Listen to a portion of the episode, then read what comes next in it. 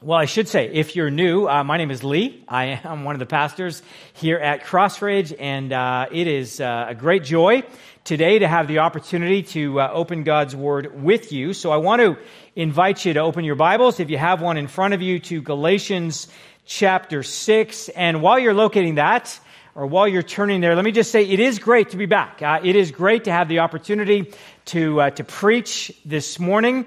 Um, but having said that, there are also a, a, few things, a couple things that make preaching this morning a little bit of a challenge for me. Three things in particular. The first is that uh, I have not preached for the last uh, four months. Uh, I did do one wedding. I preached at, at a church on the North Shore one time. But uh, really, over the course of the last 25 years, I think this is uh, the largest break I've had from any kind of you know regular preaching and teaching over those 25 years. So if I'm a little bit rusty this morning, uh, you'll have lots of grace for me and, and all of that. You won't tell me what a bad sermon that was. Appreciate that. Um, the second thing that actually makes it a little bit of a challenge this morning is that you have been studying the book of Galatians for the past four months. Uh, there's been a lot of guest speakers come in, but as a church, you've been engaged in this study of the book of Galatians for the last 16 weeks or so, and I'm just kind of parachuting into the very tail end of that. And so this book has a lot of great things to say about the freedom we have in Christ and how we're supposed to live that out and, uh, and all of that. And I don't actually know what's been said, what hasn't been said. So that's a, a second sort of challenge. The third reason it's a bit of a challenge this morning is because the very first verse that we're looking at in this passage, verse 6 of Galatians chapter 6, says this Let the one who is taught the word share all good things with the one who teaches. Now, that could sound kind of self serving, right? Like I orchestrated the end of my sabbatical to come back and to preach on this very verse. Let the one who's taught the word, that's all of you, share all good things with the one who teaches. Uh, if I still had my Mercedes, I think I'd get a bumper sticker that said just that, right? This is how I got this because you, I'm just kidding. Um, you want to know the Mercedes story, you can ask me about it another time. But having said all that, I, I, I, do want to encourage you to turn to Galatians 6, and we're going to focus in on verses 6 to 10 this morning. Uh, this is God's word, and this is what it says to us. Let the one who is taught the word share all good things with the one who teaches. Do not be deceived. God is not mocked. For whatever one sows, that he also, or that, he, that will he also reap. For the one who sows to his own flesh will from the flesh reap corruption, but the one who sows to the Spirit will from the Spirit reap eternal life. And let us not grow weary of doing good, for in due season we will reap if we do not give up. So then, as we have opportunity, let us do good to everyone, and especially to those who are of the household of faith. Well, just five verses for us this morning, but those five verses are chock full of insights. And what I want to do is I want to draw your attention to three things that we learn from these verses. The first thing we learn is that there is a special relationship between the one who teaches and those who are taught, or the ones who are taught. This is really what verse 6 is about. Let the one who is taught the word share all good things with the one who teaches. The word that is translated in our English translations it's a single word that's translated as those who are taught or the ones who are taught or the one who is taught is actually the, the, the Greek word catechumenos. And sometimes we will read to you from, you know, one of the, the church's catechisms, like the Westminster Catechism or the Heidelberg Catechism. The person who goes through a catechism is known as a catechumen. That's what this word is. See, there's a, there's a benefit for the person who goes through that kind of teaching, who receives that kind of teaching. They reap a spiritual benefit. And in response or re- reply to that, they share their good thing with the one who does the teaching or the one who takes them through that. It just is a reminder of the importance of sound teaching. Now, again, I know this can sound self serving coming from someone in vocational ministry. I know that there are lots of examples of abuses that have taken place around this sort of stuff. I do want to address that. But first, I think it's important to understand the biblical and practical reasons for this practice. Now, some of you come from traditions where the idea of a paid pastor is anathema or sort of looked upon with suspicion. The Apostle Paul, after all, was a tent maker by trade, and he emphasized the fact that he received no payment for his preaching of the gospel. And yet, Paul was the first one to recognize that there is a biblical precedent for financially supporting those who devote their lives to ministry. Paul says this He says, If we have sown spiritual things among you, is it too much if we reap material things from you? If others share this rightful claim on you, do not we even more? Nevertheless, we've not made use of this right, but we endure anything rather than put an obstacle in the way of the gospel of Christ. Then he says, Do you not know that those who are employed in the temple service get their food from the temple? And those who serve at the altar share in the sacrificial offerings. In the same way, the Lord commanded that those who proclaim the gospel should get their living by the gospel. Now, the closest we actually come to the Lord commanding that those who proclaim their, the gospel should get their living from the gospel is when Jesus sends out the 70 in Luke chapter 10. And there he says, the laborer deserves his wages. Uh, elsewhere, Paul will say, let the elders who rule well be considered worthy of double honor, especially those who labor in preaching and teaching. For the scripture says, You shall not muzzle an ox while it treads out the grain, and the laborer deserves his wages. The idea there is that as the, the ox goes about its business, plowing and all of that sort of stuff, it needs to eat, right? Don't muzzle it, let it eat. It'll serve so much better. And that's the same thing uh, with vocational ministry as well. There's a, there's a benefit that comes to the church as a result of this. So there's a biblical foundation for it, and there's also a historical precedent for this. Uh, you know, many of the, the key figures in the history of the Christian movement have had benef- benefactors who supported their ministry. So you could think of Martin Luther. He was one of the key figures in the Protestant Reformation. Um, Martin Luther, his, his teaching really brought the ire of the Roman Catholic Church. They wanted him dead. They would have done just that. But Martin Luther had a benefactor, uh, Frederick III of Saxony, who not only uh, hid Luther in his castle, protected him from the authorities, but also made sure that Luther was free to go about writing his works and translating the New Testament into German. Uh, and without someone like Frederick sharing material benefits with him, Luther would not have been able to do what he did. That's the idea. Now, look, there are lots of lay people who know their Bibles really well. There's lots of lay people who could give a word of instruction and bring that type of, of instruction at times. But there's a practical benefit in the church with a person who can give themselves to this task without other encumbrances, without always worried about how do I put food on the table. Now, I mentioned it already, but there's always the potential for abuses to take place within this. I mean, part of what Luther railed against in his own day was the abuses of the Roman Catholic Church, their selling of indulgences, their other financial improprieties. And some of the prosperity preachers in our own day have, have used some of those same type of abuses. Now, I haven't watched the documentary, but I've read enough details to know that in our day, several leaders within the Hillsong Church movement abused the privileges that they were given. Now, Hillsong Church is filled with lots of theological errors, but it was these financial improprieties by some of their leaders and pastors that brought great damage uh, to the church at large. So, this verse, let the one who is taught the word share all good things with the one who teaches, is not a license for pastors to live in luxury. But the abuse can run the other way as well. I mean, churches can keep their pastors at sort of subsistence level, or worse, they can control them with what they are allowed and not allowed to say. You know, we pay your paycheck, we'd like you to deliver the kind of messages we want to hear.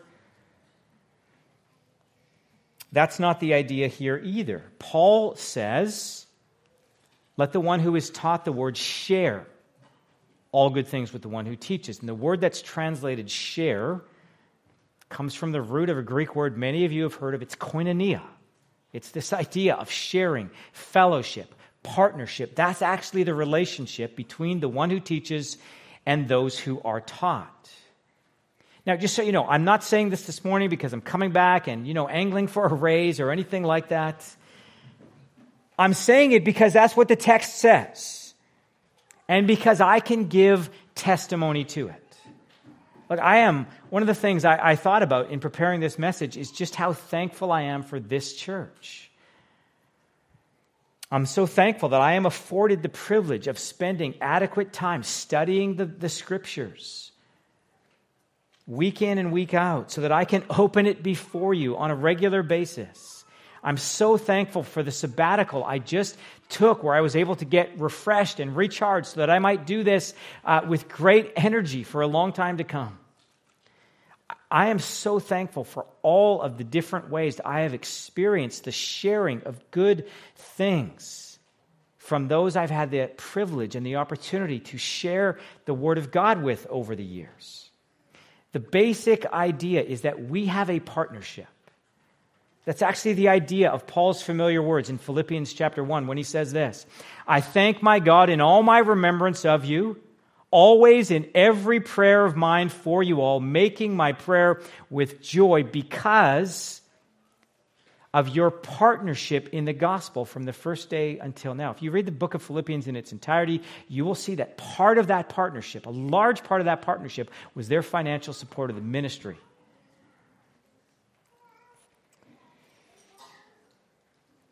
And this partnership runs both ways. So, elsewhere, Paul will say this We were ready to share with you not only the gospel of God, but also our own selves because you had become very dear to us. So, there's a special relationship between the one who teaches and the ones who are taught. And I can say that I feel that special relationship with you, this church family. And I'm so thankful for it and grateful for it. There's a second thing we see in this passage, and that is that there is a dynamic relationship between what we plant and what we harvest. So, verse 7 goes on to say this Do not be deceived. God is not mocked. For whatever one sows, that he will also reap. And the principle here is that you reap what you sow or that you harvest what you plant. If you plant carrot seeds, you're going to get a harvest of carrots, not cucumbers, right?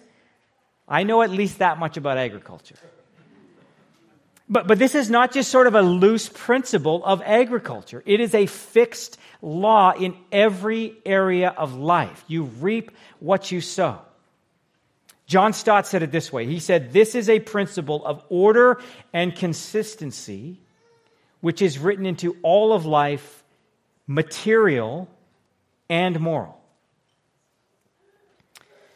So we shouldn't think of this relationship between sowing and reaping to be probable. I sowed this, I, I, I probably will get that. But actually fixed. This is what you will get. If you sow one kind of seed, you will reap exactly that kind of harvest or crop.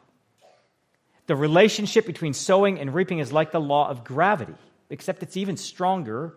It's a dynamic relationship, and I'll explain what that means in a few minutes. The problem comes when we think we can escape the law of sowing and reaping, or that, you know, it doesn't apply to us, it doesn't apply to me. I can live however I want without consequences. And that's why Paul begins here with a command and a statement. The command is do not be deceived. We might say, don't be fooled about this. And the statement is God cannot be mocked. The verb that's translated mocked is from the word for nose. It literally refers to turning your nose up at something. You, you, you, get the idea. You hear this, you reap what you sow, and you kind of sneer at it. You roll your eyes at it. You scoff at it. And this idea of being deceived about this or mocking this actually goes all the way back to the Garden of Eden. Uh, Genesis 3 contains the account of Adam and Eve rebelling against God by eating the fruit that they were told not to eat. And in Genesis 3, we read this Now the serpent was more crafty than any other beast of the field that the Lord God had made. He said to the woman, Did God actually say, You shall not eat of any tree in the garden? And the woman said to the serpent, We may eat of the fruit of the trees in the garden, but God said, You shall not eat of the fruit of the tree that's in the midst of the garden, neither shall you touch it, lest you die. But the serpent said to the woman, You will not surely die. You won't reap what you've sown. Notice the two things that the serpent does in deceiving Eve. The first thing he does is to get her to question God's word. Right? Did God really say? I mean, are you sure about that? Second thing he does is to get her to deny the connection between sowing and reaping. You will not surely die. And I would just say, that those two doctrines, the doctrine of Scripture and the doctrine of judgment, are usually the first ones to go. I mean, if you want to know where an individual is headed, or if you want to figure out the trajectory of a ministry or a church, find out what they think about the idea of God's judgment. Right? Find out what they think about the connection between sowing and reaping. The serpent convinced Eve that she should think little of this idea that there is a connection between what you sow and what you will reap. You will not surely die. But of course, we know that when they ate the forbidden fruit, they did die. They brought physical death and spiritual death to every one of us. They reaped what they sowed. And we shouldn't be deceived about this. God cannot be mocked we will reap what we sow. This is true in all areas of life, but there are three ways you can see the connection between sowing and reaping in this passage. The first one is materially. Now, verse 7 gives us the principle you reap what you sow. The question is does that refer to what came before in verse 6 or to what comes after in verse 8 and following? And the answer is both. I mean, it's clear that it refers to what comes afterwards, right? Paul's going to go on to develop that principle in the subsequent verses, but I think there's good reason to see that it also applies to what he's just said in verse 6. Let the one who is taught the word share all good things with the one who teaches. And I think we can be confident about that for a couple of reasons. The first is because these are not sort of independent thought units, right? These are not just sort of slogans Paul's putting up here. They're not disconnected from each other. Paul is actually making a sustained argument, as he's been doing throughout the entire book of Galatians. So if we were to kind of rewind things just a little bit, his argument here is about the connection between the way we live and the results or the outcome of that pattern of living. And I wasn't here for the week on the fruit of the Spirit. Andy uh, led that week. I heard great things about it. But if you go back to chapter 5, just, just kind of preceding this, the discussion prior to this, the end of chapter 5 is really about the contrast between the fruit of the flesh and the fruit of the Spirit. Live according to the flesh, live according to your fleshly desires, and it will result in things like sexual immorality, jealousy, fits of anger, envy, strife, divisions, and all those sorts of things. But walk according to the Spirit, and it will produce things like love, joy, peace, patience, kindness, goodness, gentleness, faithfulness, and self control, right? You reap what you sow. And Paul doesn't drop that basic line of reasoning when it comes to verse 6. And he says, Let the one who's taught the word share all good things with the one who teaches. You reap what you sow here as well. You reap what you sow in regards to your generosity or lack thereof. Now, just so you don't think, well, I'm, I'm making all this up, listen to the way Paul specifically applies the principle of sowing and reaping to generosity elsewhere in his letters. In 2 Corinthians chapter 9, we read this. The point is this whoever sows sparingly will also reap sparingly, and whoever sows bountifully will also reap bountifully. Each one must give as he has decided in his heart, not reluctantly or under compulsion, for God loves a cheerful giver, right? If you sow sparingly, you reap sparingly as well. And this wasn't a novel concept from Paul. The Old Testament book of Proverbs said it this way One gives freely, yet grows all the richer. Another withholds what he should give, and only suffers want. Whoever brings blessing will be enriched, and one who waters will himself be watered. If I were to sum up those two verses from Proverbs in a single sentence, it would be you reap what you sow when it comes to your generosity. Now, I'm not trying to go all prosperity gospel on you, right? You should give so that you can get. I just think a lot of people don't understand this principle of sowing and reaping as it relates to their finances or to their practice of generosity. But this principle of sowing and reaping has other applications as well. We could say that it applies materially, but it also applies spiritually. Uh, listen to verses 7 and 8 again.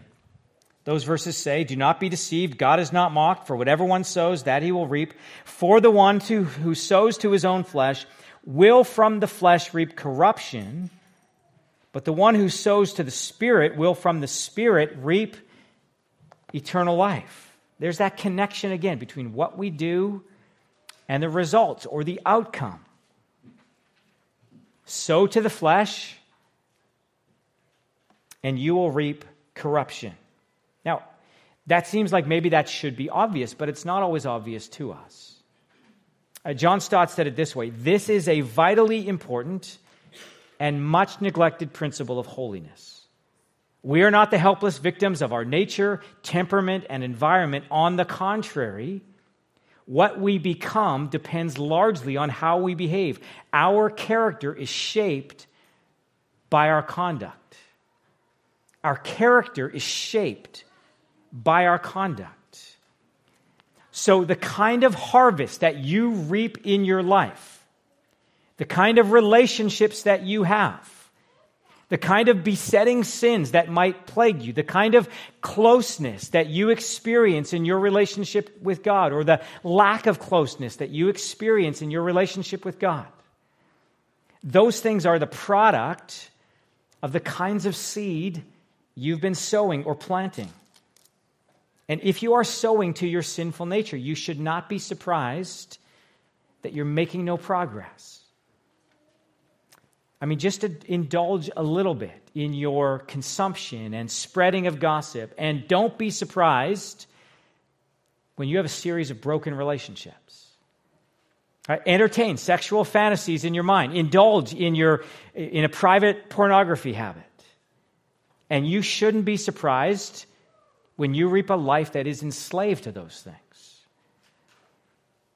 It was Ralph Waldo Emerson who said, Sow a thought and you reap an action. Sow an act and you reap a habit. Sow a habit and you reap a character. Sow a character and you reap a destiny. You reap what you sow. And that mention of destiny reminds us that what Paul is talking about here is not just earthly consequences or outcomes. You know, your life will be better if you do this, or worse if you do that. He says that the one who sows to his own flesh will from the flesh reap corruption. And he has in mind not just the kind of corruption that we might think about if we think about, you know, a politician or someone who gets into power and then becomes corrupt. What Paul has in mind is the actual corruption or destruction of ourselves in a spiritual sense. In the book of Romans, we read this He, that's God, will render to each one according to his works. To those who by patience and well in well doing seek for glory and honor and immortality, he will give eternal life. But for those who are self seeking and do not obey the truth, but obey unrighteousness, there will be wrath and fury. You will reap what you sow. And that Paul has more than just earthly outcomes in mind is clear by what he says in the second half of verse 8. There he says, But the one who sows to the Spirit will from the Spirit reap eternal life. And that eternal life is both present and future. It's about both the quality of life and the quantity of life. I think there's a couple additional things we ought to take note of from that half verse. The first is to remember that while the principle of sowing and reaping works negatively, if you sow to your sinful nature or to your flesh, you're going to reap corruption, it also works positively. So, Paul has said it multiple times throughout this letter. Walk in the Spirit, keep in step with the Spirit, live by the Spirit, sow to the Spirit. And if you do these things, you will reap a harvest of eternal life. So, how do we sow to the Spirit, as he says here? What does that even mean? What does that look like in practice? Well, if sowing to the flesh means in, in indulging in all sorts of fleshly desires, then sowing to the Spirit means actively engaging in those things that will help us grow spiritually. And this is about our thoughts and our actions. And when it comes to our thoughts, it means that we set our minds on things above, where Christ is seated at the right hand of God, and not on earthly things. It means that when anxiety comes, rather than filling our hearts and our minds with anxiety, we think about that which is true and noble and pure and lovely and admirable and excellent and praiseworthy. Rather than walking in the counsel of the wicked, or standing in the way of sinners, or sitting in the seat of mockers. We delight ourselves in the law of the Lord, and on his law we meditate day and night. And when it comes to our actions, we foster a healthy prayer and devotional life. We seek to grow not just in our knowledge of God's word, but in our obedience to God's word. We use the freedom that we have in Christ, not as an opportunity to gratify the desires of the flesh but as an opportunity to serve others. We make it a regular pattern to gather with God's people at church on Sunday and also outside of that in formal and informal gatherings. We do those things. That's sowing to the Spirit. It's the things the Spirit desires for us. Second thing to note about the second half of verse 8 is that the result of our sowing and reaping comes directly from the Spirit. So I said earlier that this idea of sowing and reaping is actually stronger. This law is even stronger than the law of gravity. What I mean by that is that the law of sowing and reaping is not sort of like an abstract law or principle that God implanted into the world when He made it. This is not karma. This is not, you know, what goes around comes around. What Paul says here is that the one who sows to the Spirit will, from the Spirit, reap eternal life. See, God is actively and directly involved in the outcome of our sowing and reaping. It's a dynamic relationship. So I said that this principle of sowing and reaping applies materially and spiritually. And the third thing to know, and this is vitally important, is that it applies eventually. Uh, verse 9 says this And let us not grow weary of doing good. For in due season we will reap if we do not give up. And the reason I said this is vitally important is because it's easy to get the wrong idea when we don't see an instant connection between what we sow or what we plant and what we reap or what we harvest. Again, I don't know a lot about agriculture.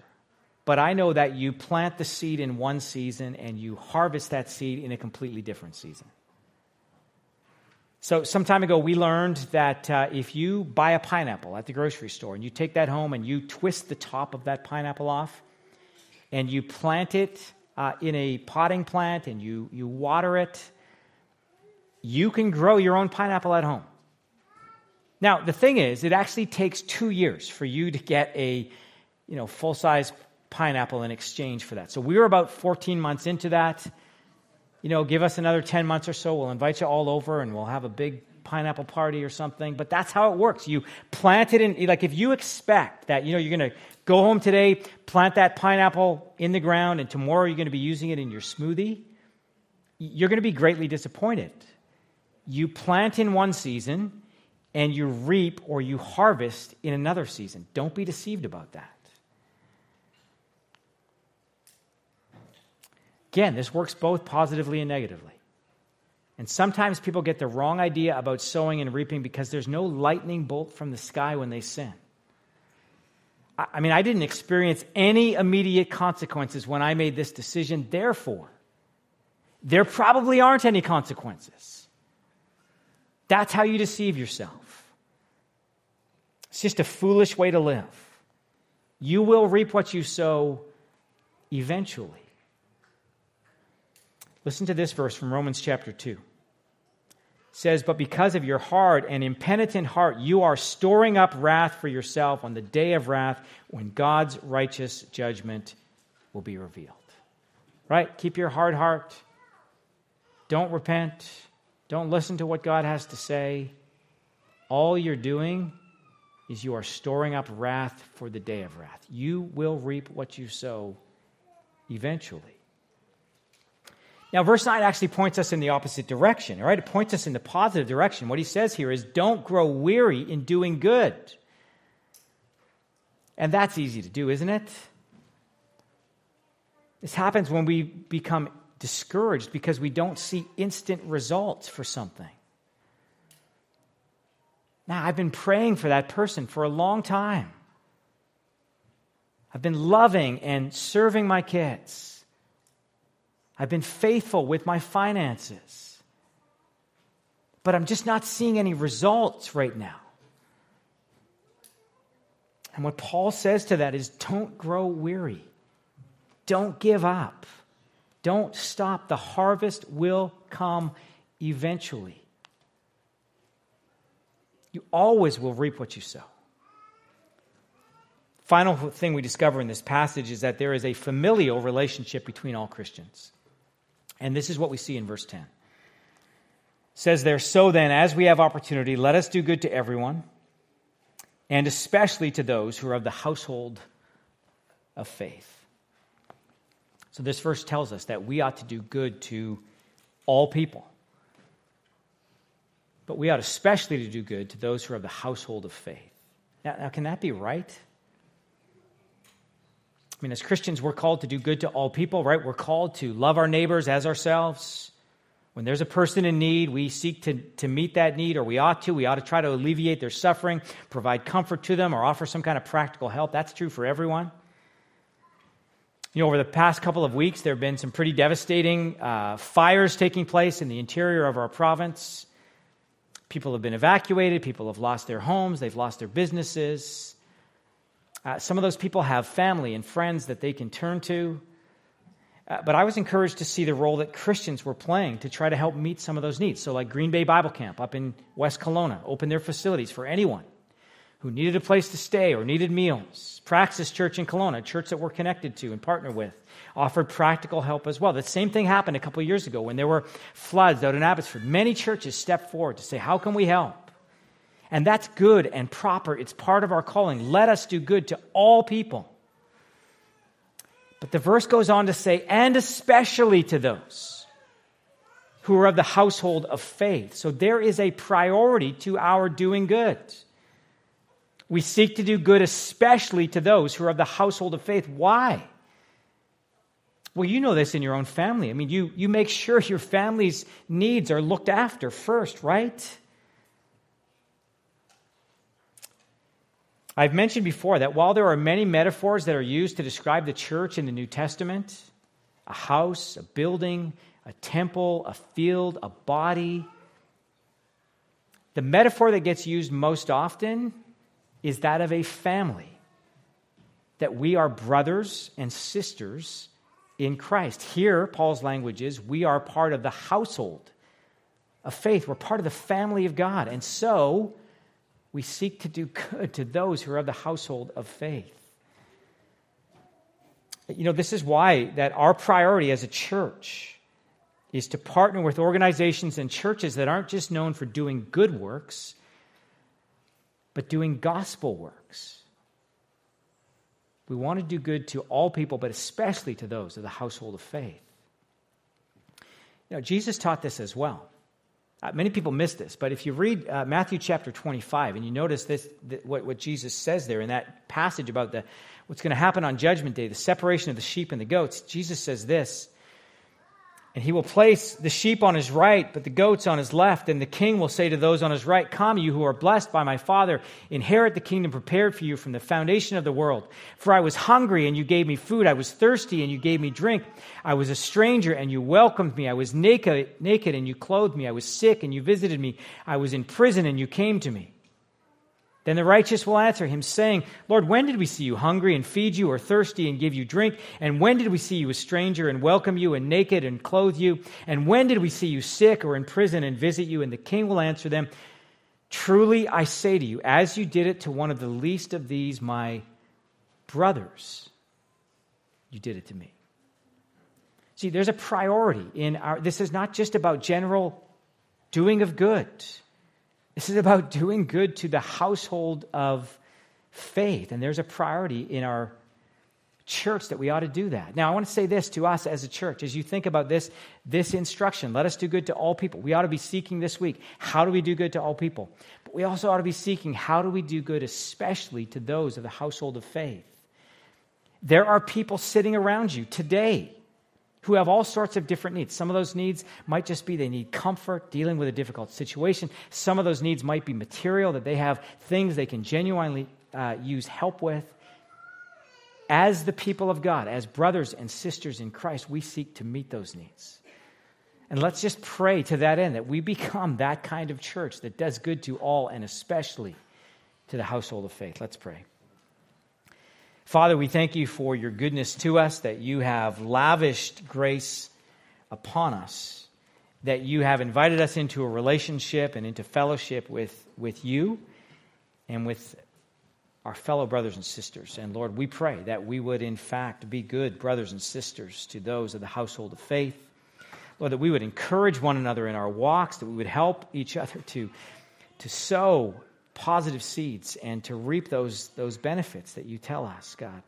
We pray we would become uh, a church that is uh, continue to be committed to the mission you've entrusted to us and that, that we would do a good job of, of knowing you and making you known. And we pray this in Jesus' name. Amen.